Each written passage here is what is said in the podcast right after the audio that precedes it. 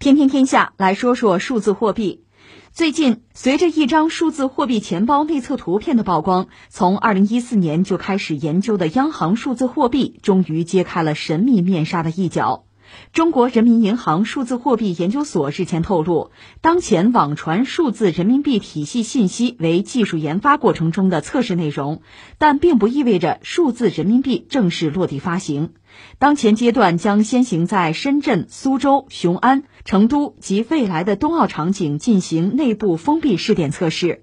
而据媒体报道，五月开始，苏州市相城区各区级机关和企事业单位部分人员工资中，交通补贴的百分之五十将以数字货币的形式发放。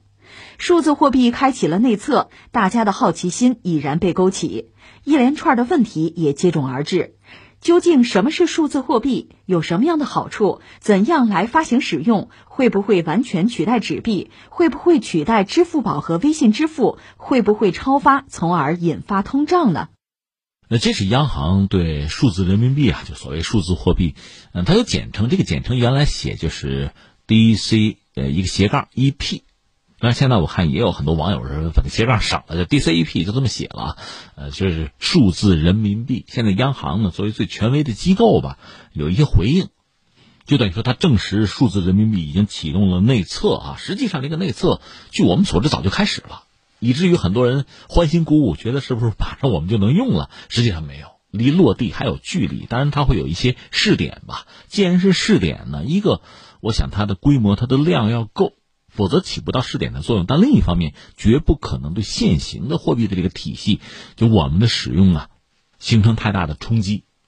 他会把握一个适当的度吧。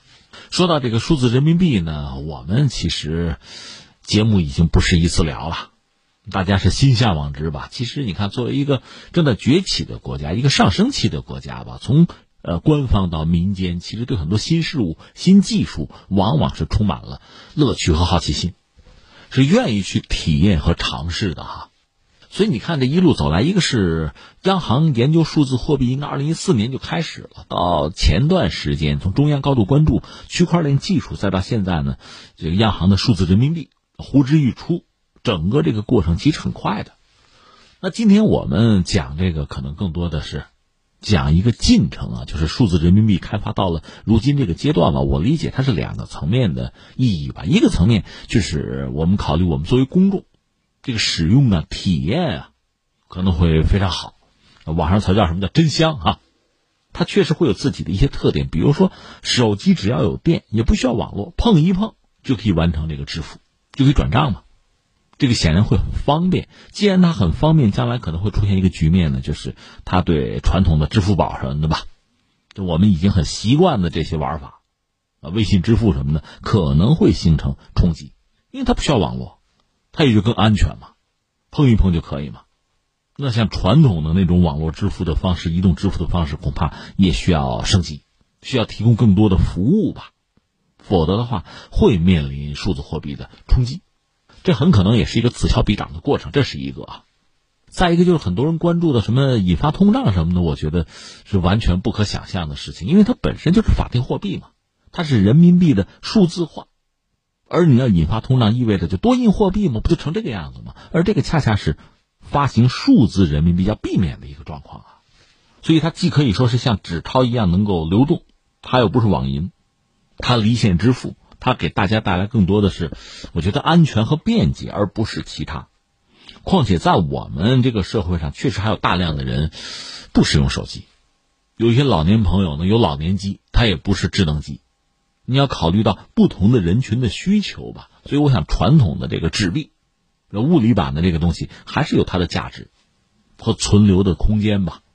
所以也不太可能存在这数字货币完全取代传统纸币这种可能性。或者我们这么讲，将来它的发行使用也是一个渐进的过程吧。说到这儿呢，我们要说在这个数字货币、电子货币这个领域吧，就所谓现代支付手段吧，在这个领域，很多人在做尝试。你比如瑞典，这我记得我们几年前关注过哈，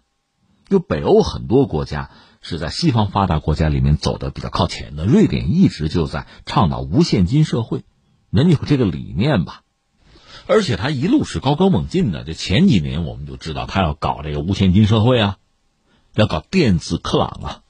甚至还曾经寻求国际合作什么的。另外还有一些国家，比如日本，呃，日本也比较悲催。原来他说过，说在这个东京奥运之前就要推自己的全国通用的数字货币，叫 G，那个估计是英文那个日本啊这本那个打头字母吧，C O I N 这么个东西。另外，英国、新加坡、加拿大很多国家都在，就是央行啊，都启动了法定数字货币的研究。我们不例外，我们走的也比较靠前，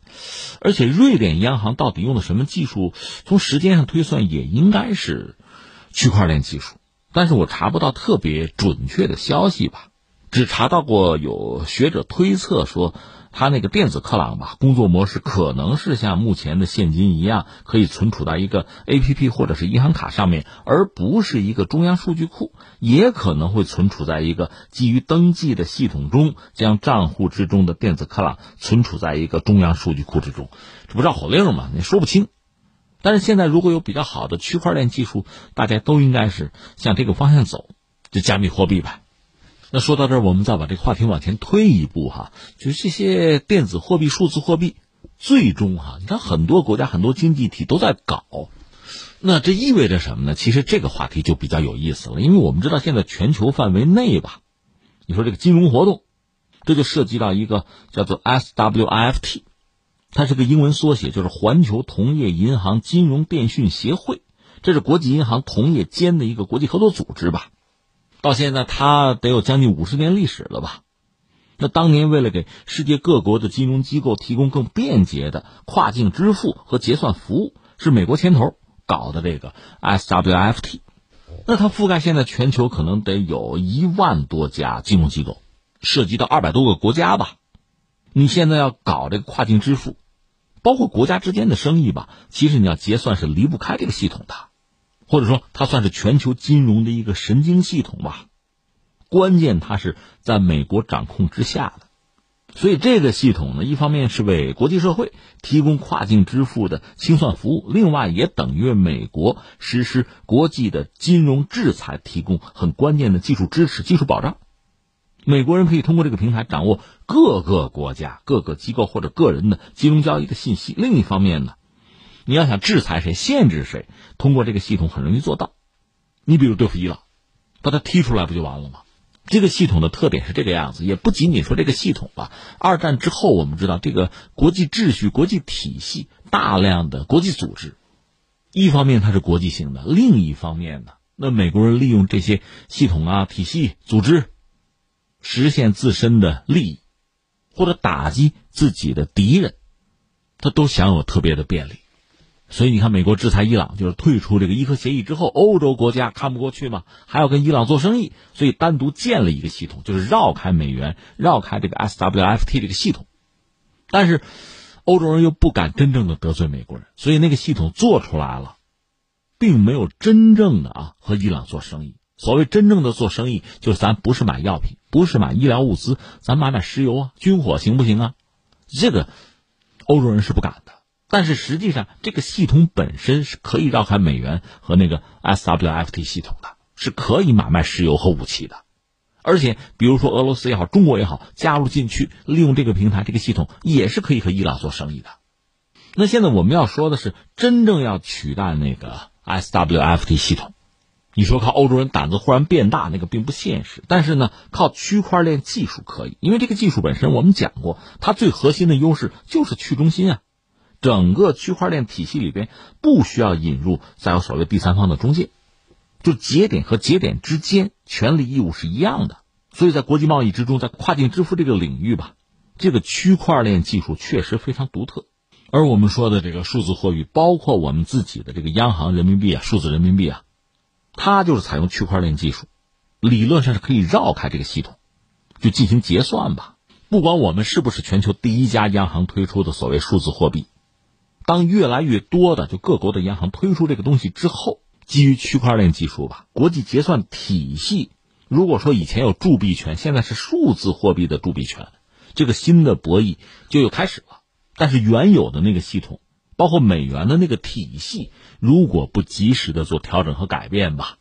恐怕就会逐渐的没落。那大家不用了嘛，绕开了嘛，就会进入历史的垃圾堆了。另外还有一个传统的说法叫人民币的国际化。那在这个区块链技术啊，在央行的数字人民币诞生之后，人民币的国际化显然也会出现就新的样态了。所以你看，就在我们每天普通的、平凡的生活工作之间，这个世界就在发生着变化。